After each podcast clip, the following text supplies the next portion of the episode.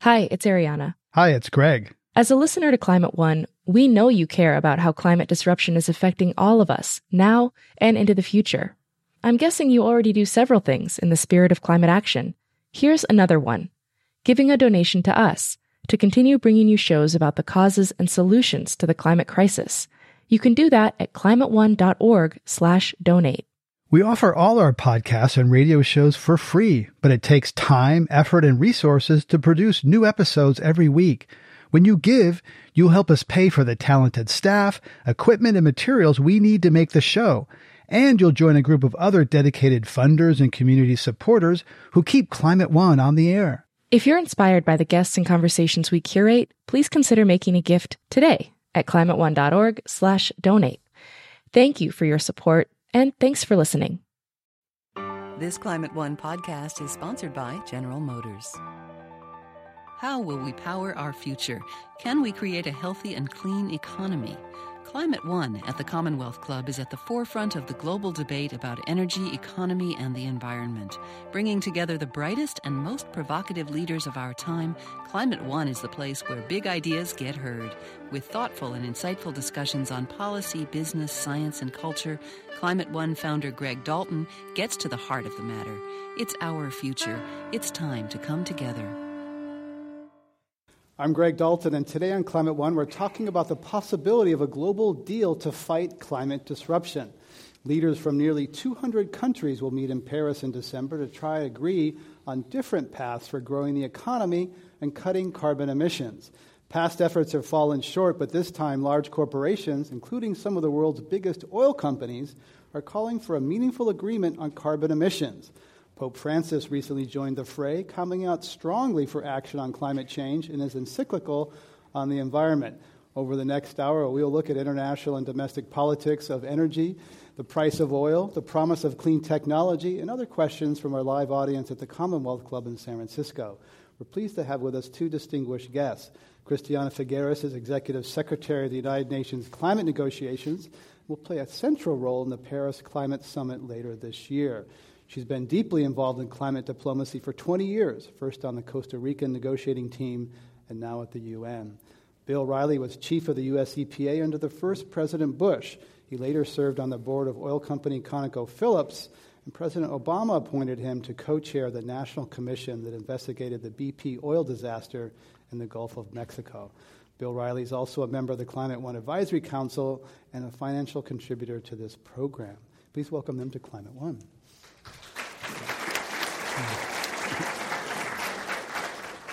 Uh, Bill Reilly, let's begin recently. Almost a quarter of a century ago, you took President Bush to the Rio uh, summit that created the United Nations Climate Convention on, on, Climate Change. Tell us what happened there, and then we'll get Christiana in terms of what's happened recently. But take us to Rio in 92 and set the foundation. Well, you know, I don't think there was an issue, and the Clean Air Act maybe was an example of one where there were more high level reviews, meetings, debates. I debated the budget director, I debated uh, nothing, Boyden Gray, an advisor to the president, on the pros and cons of the science, the politics, the international relations of climate change. And President Bush decided to support and sign the Climate Convention, which he did and was the first developed country to do so in Rio. At that time, there was a great debate about whether the convention itself was sufficient without a very specific set of metrics, of goals that we would try to achieve in terms of reduction of greenhouse gases. And the president decided that uh, the support was not sufficient for that. He was also in the middle of an election campaign, but characterized the treaty as creating a moral obligation to reduce our greenhouse gases, to reduce them to the level of 1990 without creating a legal obligation. Uh, later, of course, the Kyoto Protocol, protocol of the convention, came along, and that did create what was called or considered a legal obligation. Didn't make much difference because many countries did not come even close. Canada, I think, is 35% over the goal. Um, Netherlands was 11% over. United States was about 11% over. Uh, but uh, although it had not ratified the, the protocol. So the climate, things had changed, but essentially we treaded water for most of the 90s on this issue, and even, and even since, in my view. What was really different about the moment in 1992 was that uh, we had models. We had the preponderance of scientific opinion predicting climate change, predicting war- warming and all of the associated issues, drought and, and excessive rainfall and all the rest. We didn't, however, have the experience of it. Now we do. That is a big change. Whether it's in Alaska or the drought here in California, the melting, the melting um, uh, glaciers, uh, the evidence is all around us that uh, it's no longer theory, it's no longer a matter of, model, a matter of models. It's upon us. And it seems to me now it ought to be much easier to create the consensus that gives us serious policy. So, Christiana Figueres, that takes us to Paris. We now have the experience. It's been framed as a moral issue. Kyoto didn't work out so well. What's going to happen in Paris? What's at stake?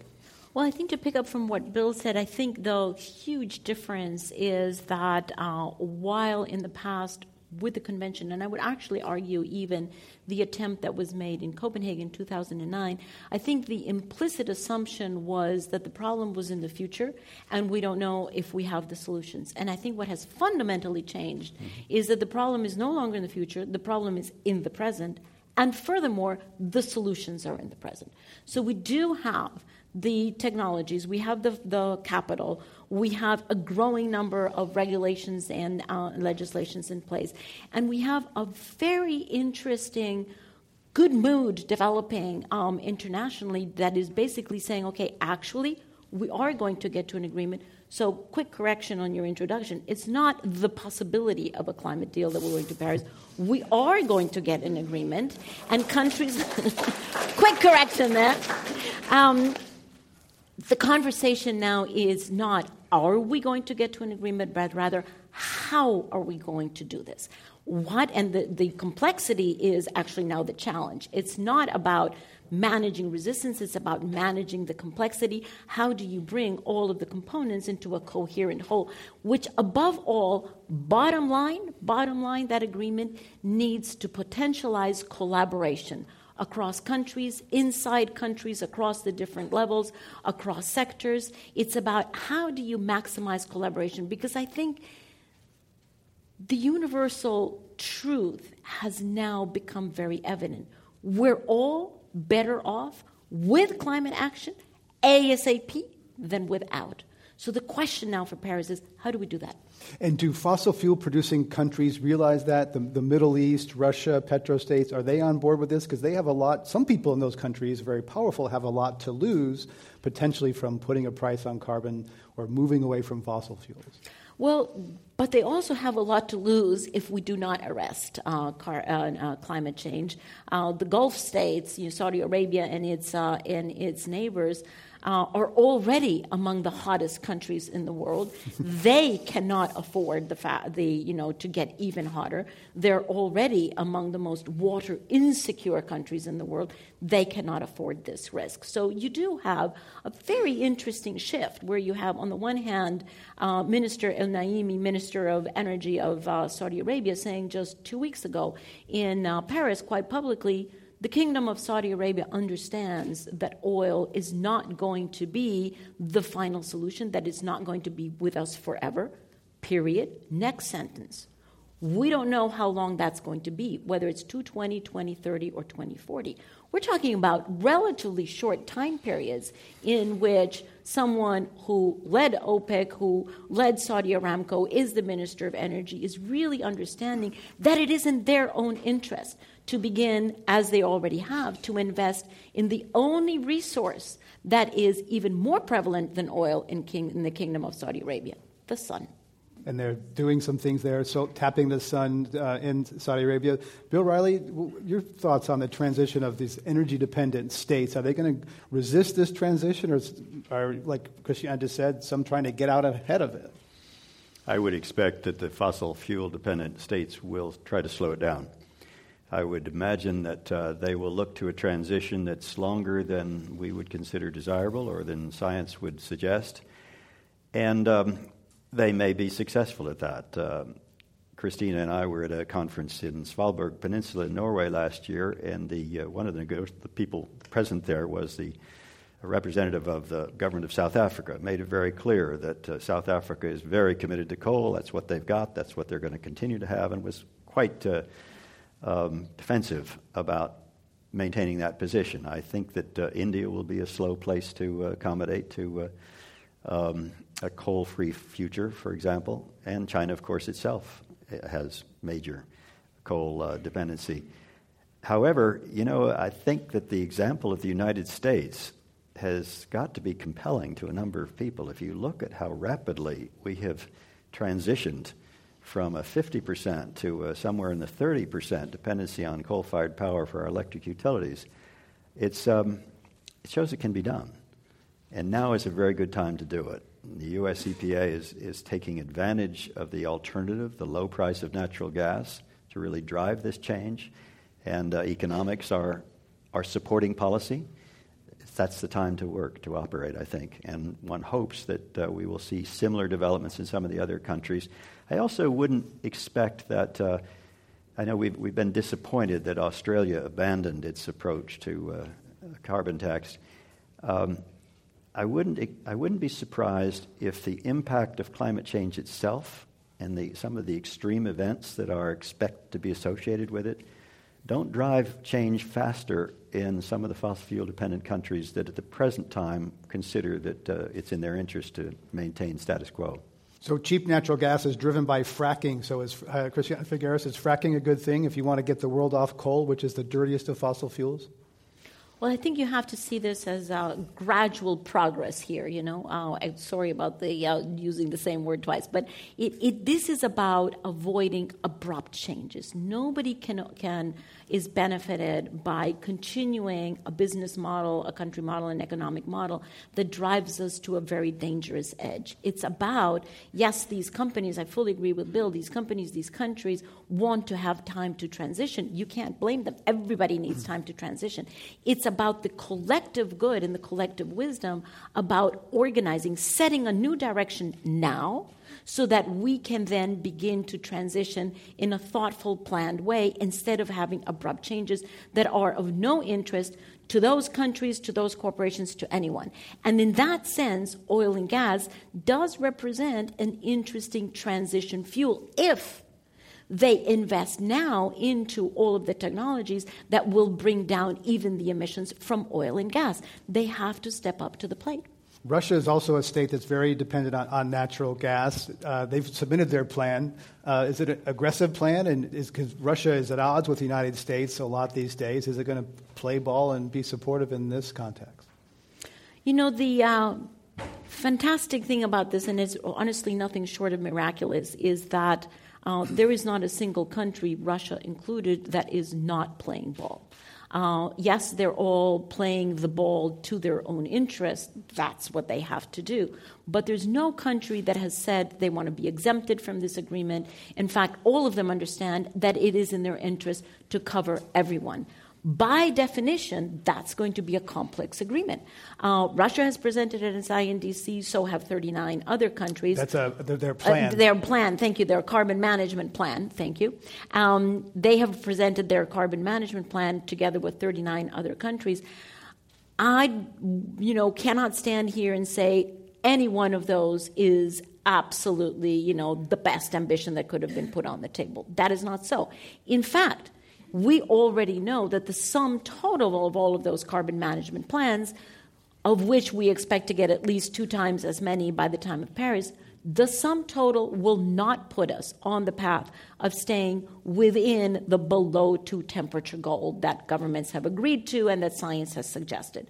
So the, the part of the complexity of the Paris Agreement is how do you construct something that receives and acknowledges all of those carbon management plans as being a baseline, a first step, if you will, but also how do you construct the way forward that treats those only as a first step, as a down payment, if you will, and then takes everyone together in an increasing collaborative manner toward the final ultimate destination, which is the very difficult but absolutely necessary balance between the greenhouse gases that we will have and the natural absorption of, of, uh, of, the, of the planet.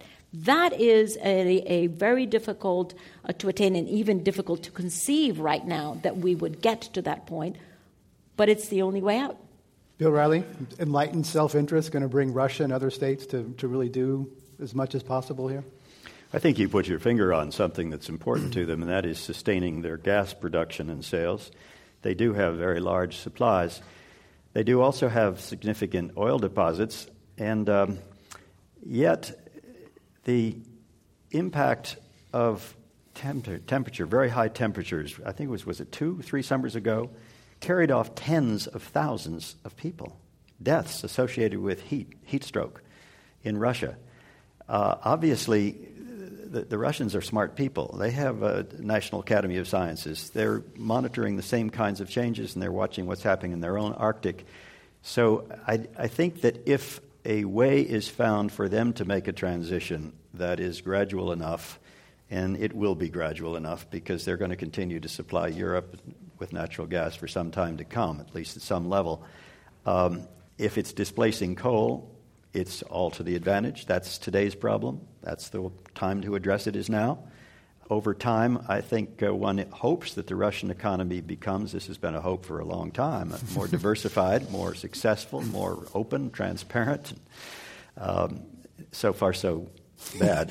yes, right. Uh, but uh, yeah, I think one shouldn't write off the possibility that the transition eventually will accommodate uh, others, especially as they experience the uh, unattractive exter- uh, consequences of climate change.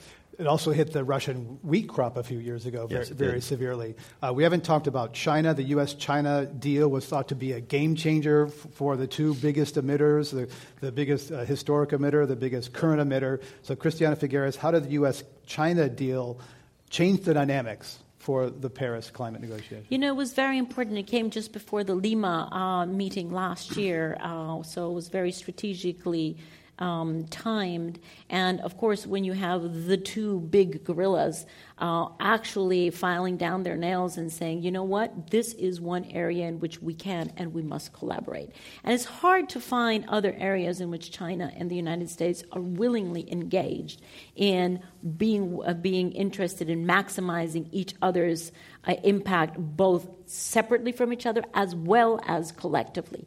That is a very, very important sign because it signaled two things. A, that the two highest emitters are taking this very seriously. B, that they're all committed to doing something about it in their own countries. And C, that they're actually interested in collaborating. And that message about collaborating across national territories is one that is really very seriously being considered now and is one of the most important how questions. How do we actually do that? Because the sum total of the individual efforts, it's not going to be enough. Bill Reilly, the U.S. China climate deal also took away one of the biggest arguments uh, in the United States, which yes. was, well, we don't have to do anything because China's going to blow yes. it all away anyway. So, yes. how did it affect the domestic dynamic?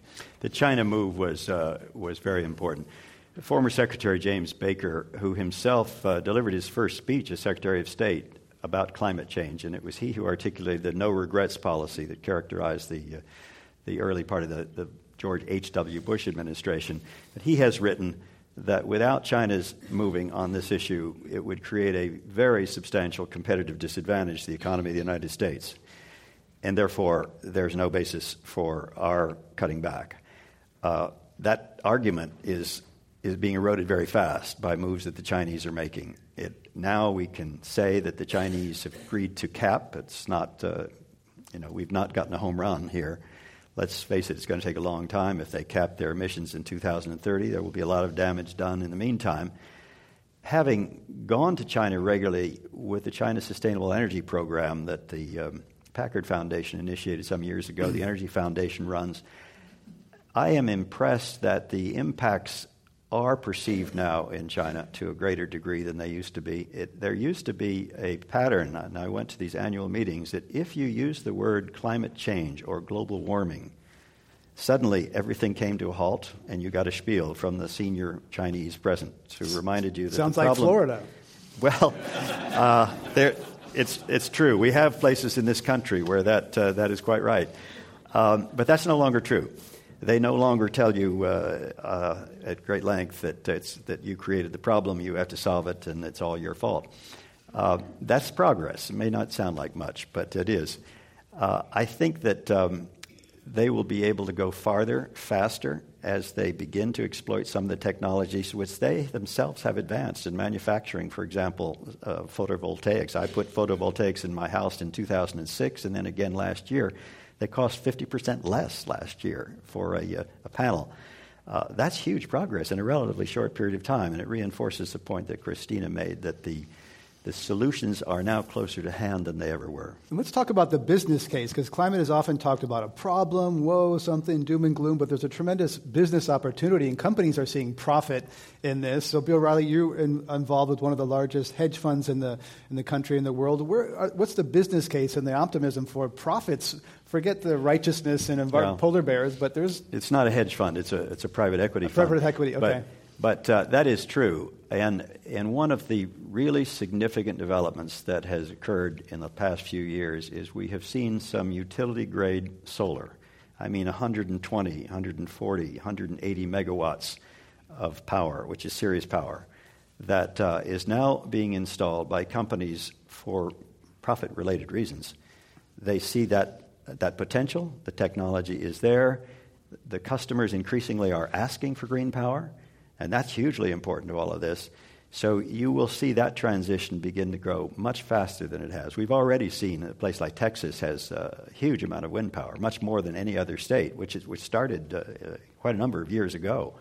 And uh, very successfully feeding into the grid, which has been substantially uh, increased in size to sustain bringing the power from the places where the people aren't to the, but the sun is and the wind are, to the, where the people are.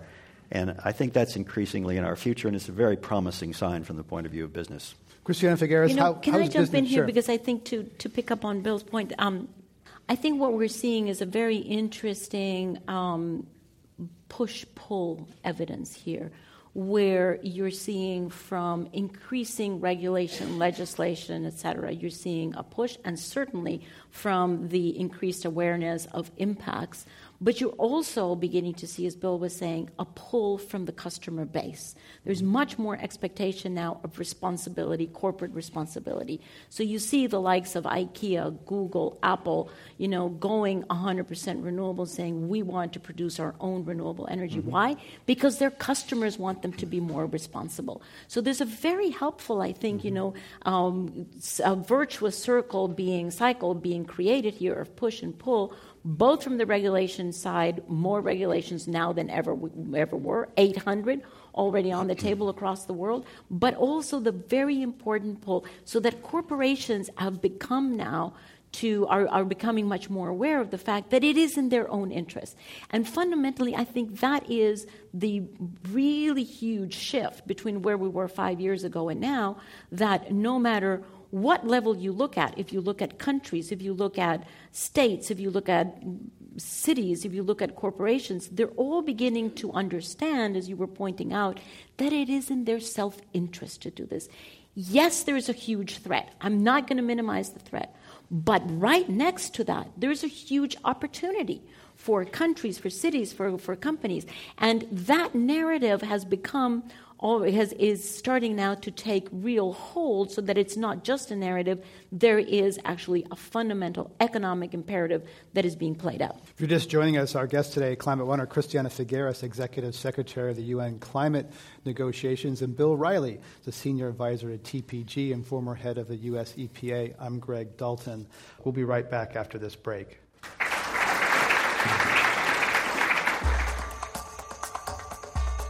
And now, here's a Climate One Minute. Todd Stern, the U.S. Special Envoy for Climate Change, is also on the road to Paris. When he came to Climate One last year, he said he's optimistic about what the summit can accomplish. But he also addressed criticisms that things aren't happening fast enough by saying that the real work of climate change begins at home. The most important thing that, that can be done with respect to taking action on climate change needs to happen at the national level. The international agreement is important. I mean, that's what I spend my time doing. I, I, you know, I wouldn't do it if I didn't think it was important. But, but, uh, but action, real action gets driven at the national level. The international agreement stitches countries together and gives countries confidence that others are also acting uh, and, and, so forth. So it's, it's got a real role. So, yes, I think progress is being made. And I don't think progress, I, I agree, I don't think progress is being made quickly enough. That was Ambassador Todd Stern, U.S. Special Envoy for Climate Change, speaking at Climate One in 2014. Now back to Greg Dalton and his guests at the Commonwealth. Christiana Figueres, the heads of major European oil companies wrote you a letter recently. What did they say? They said they want to be part of the solution. They said they want uh, a price on uh, on carbon. Did you fall off your um, chair when you read this? No. Oh, okay. No, I didn't fall off my chair because it's a very natural evolution of a conversation that we've been having with them. And it's a natural evolution of this process. I go back, right? This is one step in that push pull where, frankly, oil and gas companies have to be a part of the solution. If they want to have business continuity, it's a very clear choice. Do you want to continue to be a company or do you not? If you want to have business continuity, you have to get with the program. And you have to understand that we are going into a low carbon economy. Do you want to contribute to that? Fantastic. Because these oil and gas companies, they have very, very deep pockets and they have an amazing engineering capacity that is unequaled in any other sector. Once they get those two together and put them at the service of their clients today and tomorrow, this is an unstoppable force. U.S. companies were notably absent. Uh, Chevron, Exxon, why weren't they there? Do you know? They were invited. Uh, they're not ready. They're not ready uh, for you know reasons that are probably better known by people who carry a U.S. passport than me. Um, but I don't take that no as a permanent no. I take that as a not yet. I take that as I need more conversation. I need more evidence. I need, you know, com- even more compelling economic imperative uh, uh, evidence to be put in front of me. So I do not close my door to them. My door has always been open. I am very proud of the fact that I have been uh, talking to all of these companies, and I shall continue to do that because they have to be part of the solution. We're not going to solve this without them. Bill Reilly, uh, eight years or so ago, there was a group of energy companies, included General Motors and others, uh, tried to create a new center in American politics around climate change. Mm-hmm. Uh, European oil companies were part of that. U.S. oil companies were not, with the exception of the one you were on the board of, ConocoPhillips. Are U.S. oil companies falling behind? You know, the surprising thing to many of these CEOs is that we have still not enacted legislation to regulate carbon. They expected it would come much sooner. They've been working really hard to stop it, to slow it down. They've been, some, of the men, some of them been working very hard to stop it, but they're surprised they were successful. Uh, the, uh, the, um, the fact is, they have shadow pricing. So, from an economic self interest point of view, they're fully prepared. But not only do they have shadow pricing, which actually assigns at sixty to eighty dollars a ton, seventy-five dollars a ton. That's right for uh, for Shell. That's right don't know what it is for ExxonMobil. ExxonMobil publicly has long claimed an interest in seeing a carbon tax imposed. But not only have they moved on that front, they have uh, obviously pioneered fracking, which has made possible the president's uh, program that has reduced by, I think it's something like 11%, the uh, emissions heading toward the, the, goal of 17 set in Copenhagen. But uh, they have moved very heavily into gas. And with that, presumably, is the transitional fuel which they look forward to continuing to sell. I very much support the, the concept that uh, they have sophisticated engineering. That's quite sophisticated stuff. And um, they're energy companies, and so characterize most of them that way. Not necessarily oil companies at the moment come. So I don't think that they will be uh, inconvenienced that seriously when finally we get a carbon tax. I think they're already seeing, for example, the consequence of the president's agreement with the auto industry that will have the effect of reducing 54.5 miles per gallon automobile fuel efficiency, uh, reducing by over 2 million barrels a day of imports of oil in the United States or of need for oil.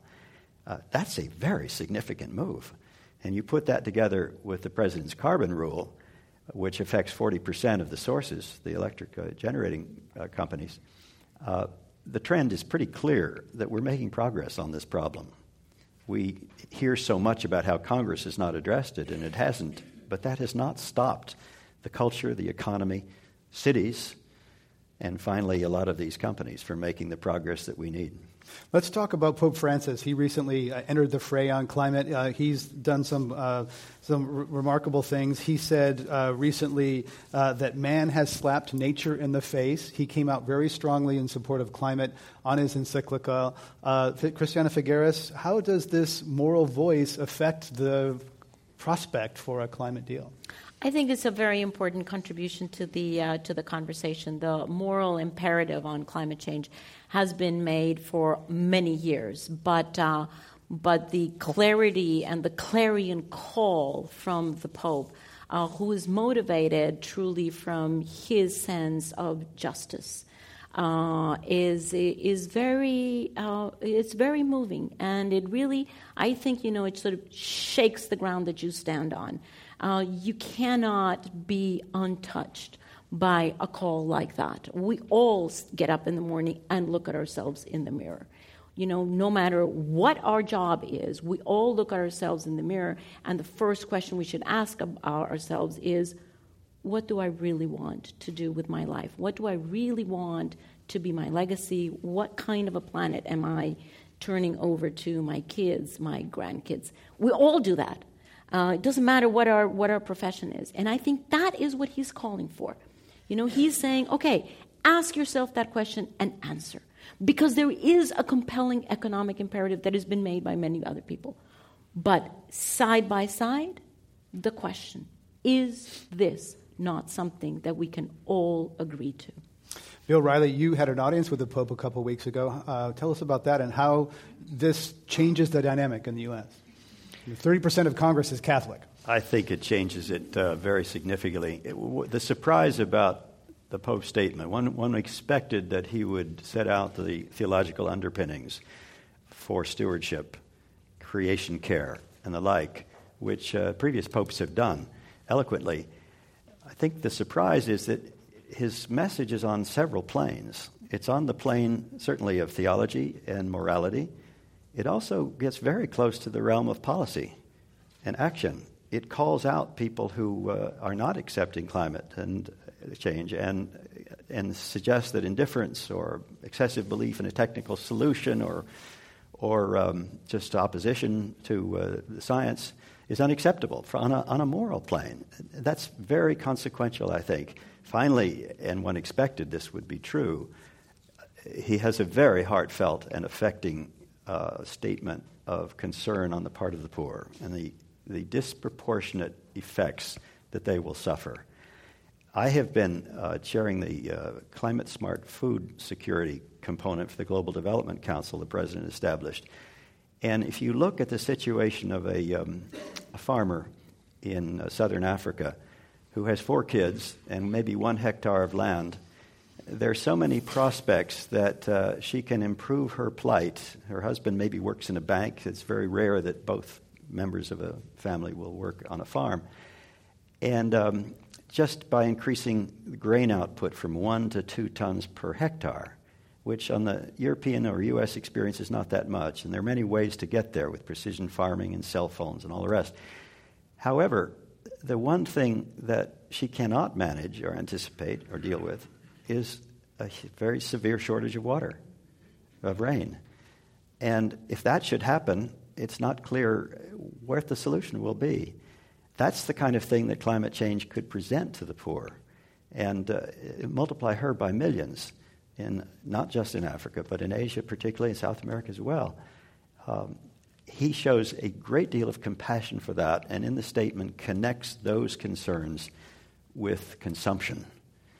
Um, not an altogether easy message to accept in the consumerist societies that, that those of us in developed countries live in, but uh, a very important and direct, uh, I think, uh, encouragement to reflect personally on the consequences of our choices. I, I have the impression that there, there is a sense that on the part of the majority of our country, which is supposed to care about climate change, according to all of the polls, well, yes, but it's not clear what we can do about it. I think he makes pretty clear that it is us, up to us to do something about it, and uh, gets very close to what those things are. And how about the 2016 election cycle? We're in the midst of a presidential election. Yeah, you noted earlier that President Bush signed the, the convention during a presidential mm-hmm. election. We're in this now. Um, how does the Pope or how's the politics of climate change going to play in 2016, Bill Reilly? Well, you know, I so often hear from members of Congress, uh, even those who are very committed to uh, doing something about climate, that they do not hear it on the hustings. When they go home for Christmas or Easter vacation, um, it's not raised by constituents. One would hope that this uh, communication, if it gets into circulation, and I understand that uh, they're going to send statements to every parish in the world. Uh, I'm not aware that's ever been done in response to a papal statement. That could cause perhaps a groundswell of questioning and concern, and uh, voters begin to raise the issue. If they do raise it, I have every confidence that the system we have will respond to it.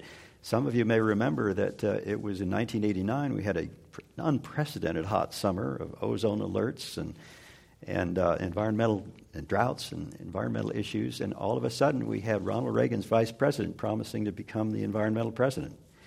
Uh, that happened in one season, and ozone depletion, upper atmospheric ozone depletion, and discoveries about that played a part in it. But that can happen again, and I think that the uh, encyclical is one more very significant impulse to help create it happen.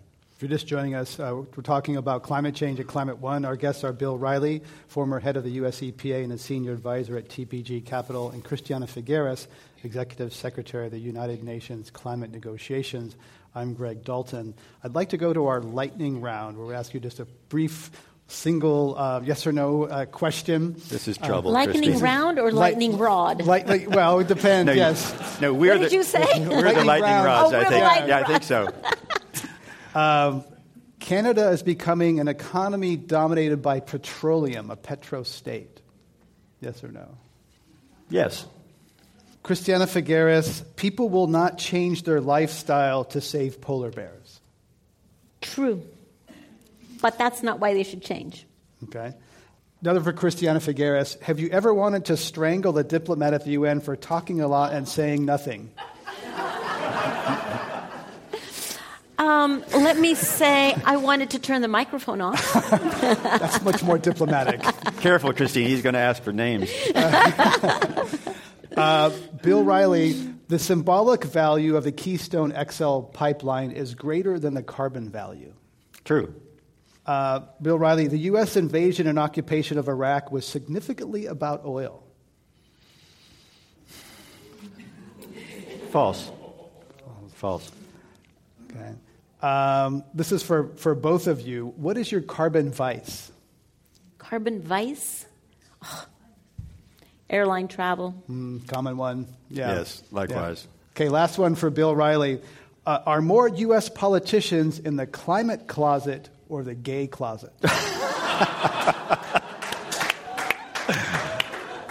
well, I'm trying to think of what personal knowledge I have of either. uh, uh, you know, uh, the, the, question could be a serious one. I, I have had uh, I, I, have had someone say, well, the way you phrase it. Uh, I have had a congressman say uh, at least 100 Republican members fully understand and get the climate issue. But uh, were they to uh, have embraced, this was at the time of Waxman Markey, um, were they to have embraced carbon regulation, they would have been well advised not to stand for reelection in their primary. That uh, it's a constituency issue. And, and it's very important for those of us who are trying to drive change on this to recognize that and to recognize that we've really got to change the culture in addition to changing the, uh, or before changing the politics successfully. That's got to happen. And uh, I'm talking about some very good members who are quite sophisticated and um, would like to embrace this, what they see as the course of history here. But uh, need protection if they do. But that's where taking this issue to the kitchen table, as Mm-hmm. you were talking about, you know, with the with the Pope and uh, and then working through down to the parishes. That's where that can be really Mm-hmm. helpful because it's got to be a kitchen table conversation. Unfortunately, in my home, it was a kitchen, dining room, bathroom, you know, living room conversation. but um, but but you know, it's got to be at least a kitchen table uh, conversation so that people begin to understand the impact of what we're doing. So, speaking of kitchen tables, someone sitting around a kitchen table in America, why should they care about the Paris climate deal? What's at stake for them? Bill Reilly, how's it going to affect average uh, someone's lawn, someone's SUV, someone's lifestyle? I mean, President Bush famously said in Rio in 1992, the American lifestyle is not up for negotiation. Is that still the case? I think that an agreement in Paris is going to create a uh, international impression of the direction that policy, cultures, economies will begin to go in. I think there will be reverberations for behavior on the part of city councils, on the part of governors and mayors, uh, private associations, NGOs. I think you will see a, an evolution towards decision making that is much more sensitive to the climate impacts, to the emissions consequences of choices in manufacturing and standards for equipment and industry and the behavior of industry. A lot of people are waiting to see what happened. There was huge disappointment. I was in the philanthropic community at the time when Copenhagen disappointed us, and when the failure of Waxman Markey uh, was further disappointing. Uh, we very much need a success in Paris. I would say that the bar has been set low enough that we will get one. Uh, and um, I, I'm not sure that I would agree that the bar is low. well, um, we'll, uh, we'll see how that comes out. I think some very important uh, progress has already been made in the United States and China, as we were discussing in Europe. And uh, there's every reason to be positive about the directions things will go. But I, and I think it's actually correct to have designed, designed it in such that everybody can come out a winner. I think it's time for that on this issue. Christiana Figueres, you travel the world. Why do people sitting at kitchen tables outside of America, what's at stake with the Paris negotiations? How do you make it a kitchen table conversation, as you said?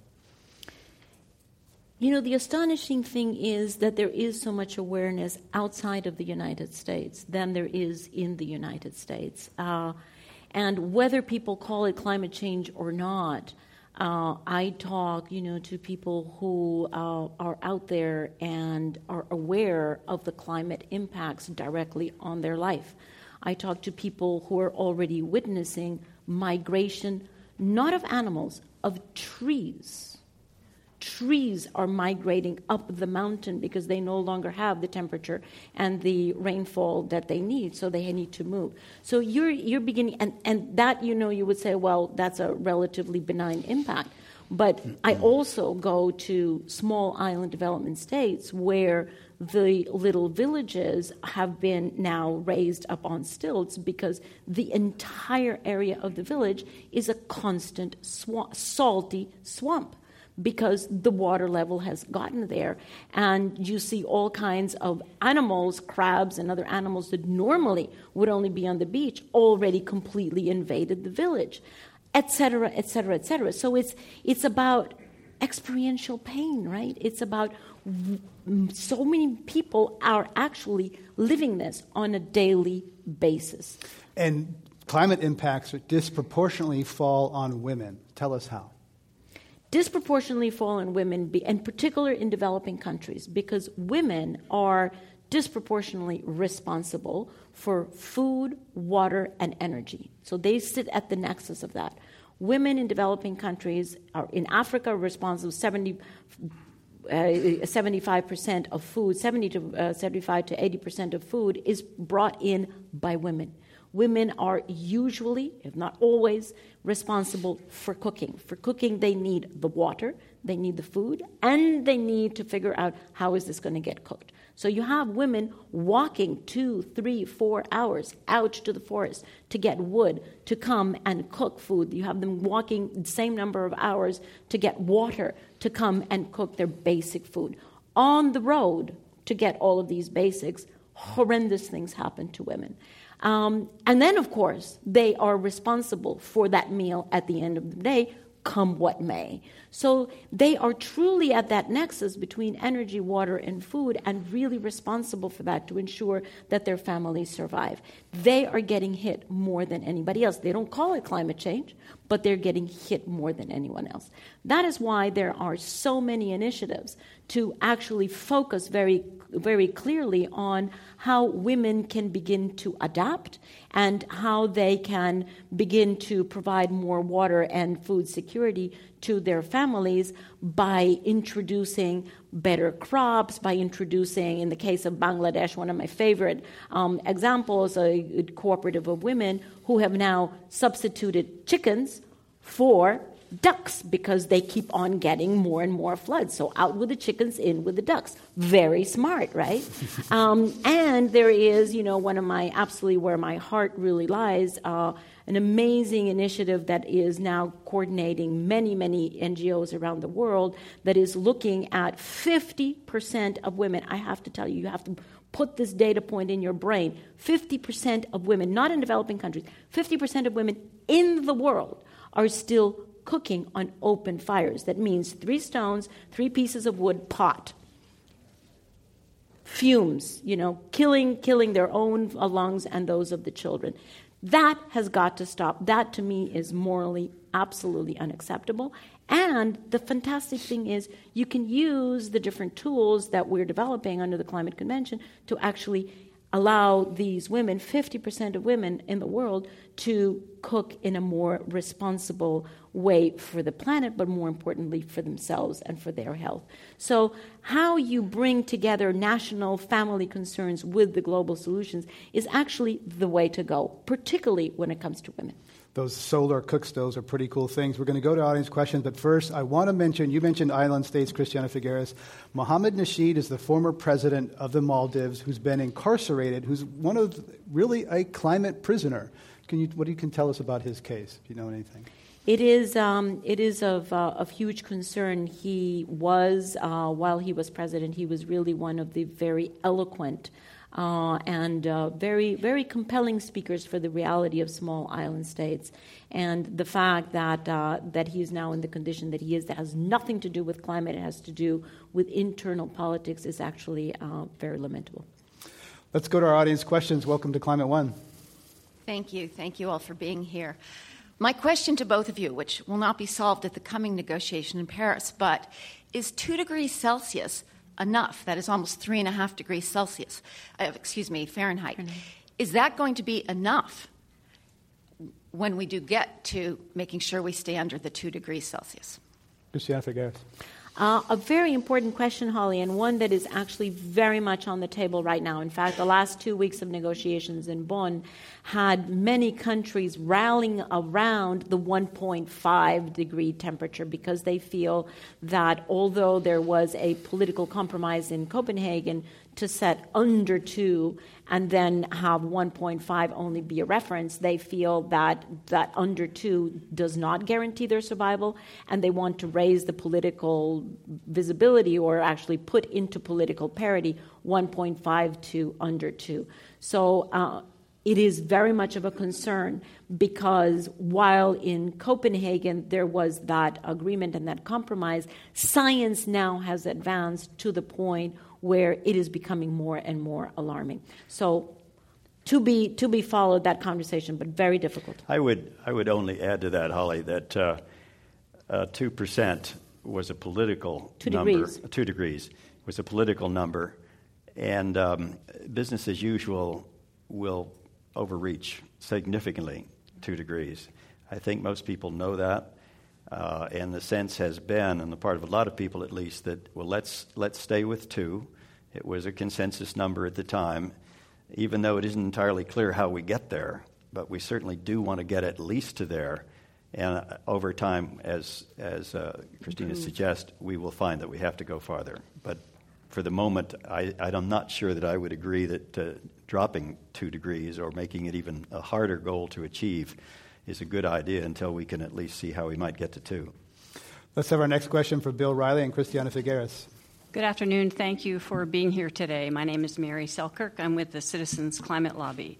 And as Mr. Reilly has attested today, and many economists, investors, oil companies, civil society organizations, the World Bank, the IMF have attested that decarbonizing the economy, the most effective way to do that, uh, and mitigating climate change is through pricing carbon.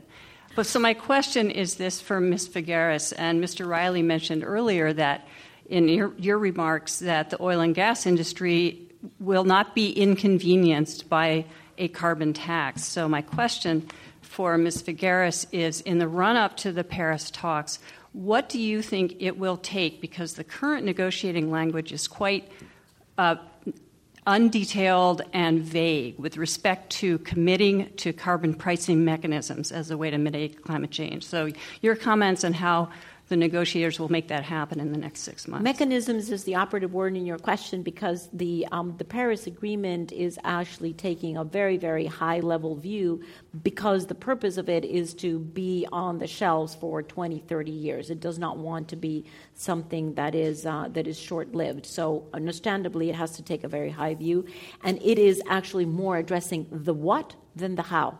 The how is carbon pricing, and we know that we can get carbon pricing through either tax or ETS or many other different um, uh, economic instruments. So it, I don't think that the agreement itself will get into those hows. I do know that there are quite a few countries, in fact, 77 governments and 1,000 corporations that have signed up to this alliance for, for pricing carbon, and that they are talking about aligning themselves, a, a coalition of the, of the willing, if you will, or coalition of the interested, to make a political declaration perhaps coinciding with Paris for calling for, for carbon price.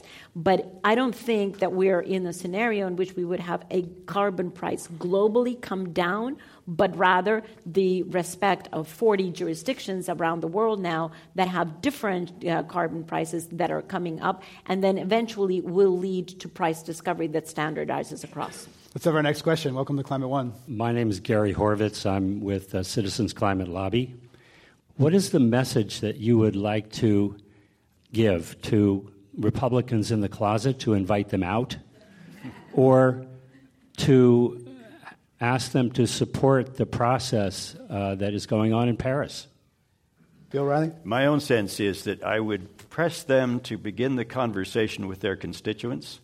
They've got um, religious constituents that are particularly important to them, the evangelicals in any number of congressional uh, districts, red districts. Uh, I would start that conversation and use the Pope's uh, encyclical as a basis for it. Those who are sympathetic to the direction uh, needn't say they're changing their position, but they're certainly considering the questions that have been raised by responsible people. I think that's something that they could do, and uh, without necessarily risking their political futures. That's what you've got to keep that somewhat in mind, despite the urgency we may feel about these things. Uh, that's the way the, the real world works. I would, I would start there and try to make it respectable to discuss these alternatives. I know that uh, a carbon tax is anathema on the part of any number of Republican members, well, not just Republican members, but others as well. Um, in the context of tax reform, a neutral, uh, revenue neutral carbon tax could solve a lot of problems, including uh, displacing the reduction in the corporate tax, which the president and congressional leadership has wanted to do for some time. Uh, I think there are things you can say that uh, would have resonance with that community, respecting where they're coming from and some of the constraints on them, and gradually moving them to a uh, to a more positive position that uh, so many of them do, I think, privately recognize has got them at the moment uh, not there and on the wrong side of history. Can I say one sentence to that? I, I would add to that this the other side of that, which is totally complementary, which is this is fundamentally a race of technologies, and other countries are already in the lead. The United States needs to simply make a decision. Does it want to be a market maker or does it want to be a market taker? Because right now it's a taker. Let's have our next question for Christiana Figueres and Bill Reilly at Climate One. Uh, well, all the countries of the world obviously need to come together. It's a global problem, global solution. But really, we're still in a, in a world where companies, I mean, sorry, countries are competing both militarily and economically to be number one even in the green race. In Copenhagen and all the COPs, there's this process of consensus. And when there's a severe economic and political inequality, can consensus work? Are there any ways in Paris that will help deal with the complexities of negotiating the consensus procedure? Christiana Figueres. It's very difficult, but it's unavoidable because uh, I hear people tell me, well, you know, 20 countries in the world are responsible for 80% of greenhouse gases, so wouldn't it just be easier to just get 20 countries in the, in the world together around one table and solve the problem? Yes, except what do you do with Vanuatu? Vanuatu was hit by one typhoon, destroyed 70% of its infrastructure. Are you willing to stand there and tell Vanuatu you can't have a voice at the table? No. Everybody has to be there because there is not one country that is not impacted one way or the other. So Sorry, folks, we have to do this by consensus. There's no other way. Last question. Robert Archer, retired economist. Uh, World Bank and uh, Transparency International indices show that a lot of low, moderate, and middle income countries suffer from weak institutions and serious corruption. Will the UN, World Bank, and IMF provide support to the countries that want to pursue the simpler, more transparent carbon tax policy? Mm-hmm. Well, the, the UN, the World Bank, the UN with all its system, and the World Bank and the IMF is providing support to countries to implement the measures that they see fit. It is not up to the UN or, in fact, even to the World Bank to impose a particular policy or a particular measure. So the exercise right now is for all these countries to go home, do their homework, and figure out where do they want to be? What is their contribution, both on emission reduction as well as on adaptation? What are the policies and measures that they think are going to be most effective? And then get the support to do that. Bill Reilly? I think that's a very important issue. I think that we do not want to squander the support for helping some of the developing countries by uh, allowing the funds to become uh, lost or uh, corruption to uh, distract them. And I think it's important to recognize we have new techniques of foreign assistance pay for performance, cash on delivery, uh, pioneered by Norway when it offered a billion dollars to Brazil to protect uh, against further deforestation of the Amazon, but did not transfer the funds until the project had been completed, until the government had actually succeeded in significantly reducing the deforestation. There are any numbers of models of other kinds of assistance that can be given that way. And I think it's very important that in the transfer of funds, whatever the portion is that is finally made available to developing countries, there be those kinds of controls and incentives and monitoring and transparency. Because we're going to want the countries to, who are supporting uh, these, these programs, these funds, to believe in what they're doing and to see that it's genuinely making a difference. Last question for Bill Reilly and uh, Christina Figueres. We've heard a lot about it's urgent, people have to do things. What can an average person do in their daily life? This all seems so big. Can we bring it home to that kitchen table? What do you do in your personal life? What can an average person do to make a difference on something that seems so big? Christiana Figueres. You know, right now, because the, um, the, the grid system, because the energy system is so carbon intense, we do have to make personal choices.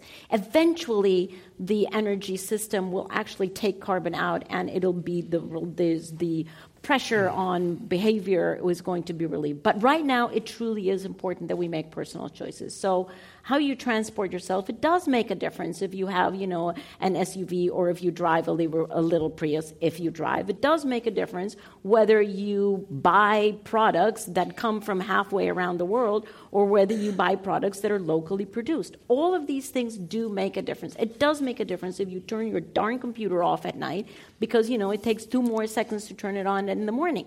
I mean, honestly, it's small things that we can really do. Uh, but if all of us do it, it makes a difference. Bill Reilly? I think it's important for people to engage in some personal reflection about their choices, about the things they buy, about whether they need what they buy, and about the plight of the poor and the people who are going to suffer most, whether uh, in some of our communities or around the world.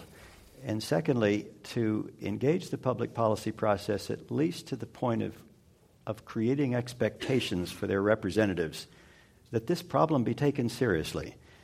We cannot solve the problem uh, alone in our lives, but we or our families, but we we do expect that there will be a socially agreed solution to this. That we'll all change the change the compact, and that problems, this problem will matter much more than it has mattered before, and that there are moral reasons why it should. We have to end it there. We've been listening to Bill Reilly, Senior Advisor at TPG Capital and former head of the U.S. EPA, and Christiana Figueres, Chief of the UN Climate Negotiations. I'm Greg Dalton. You can listen to a podcast of this and other Climate One podcasts on our website, climateone.org. I'd like to thank our audience here in San Francisco and online and on the air. Thanks you all for coming today. Thank you. Very nice. Climate One is the sustainability initiative at the Commonwealth Club of California, a nonprofit and nonpartisan organization. I'm Greg Dalton, the executive producer and host. Jane Ann Chen is the producer, and Alyssa Kerr is our assistant producer. The audio engineer is John Rieger, with help from Will Llewellyn. The Commonwealth Club CEO is Dr. Gloria Duffy. Join us next week for a conversation about America's energy, economy, and environment.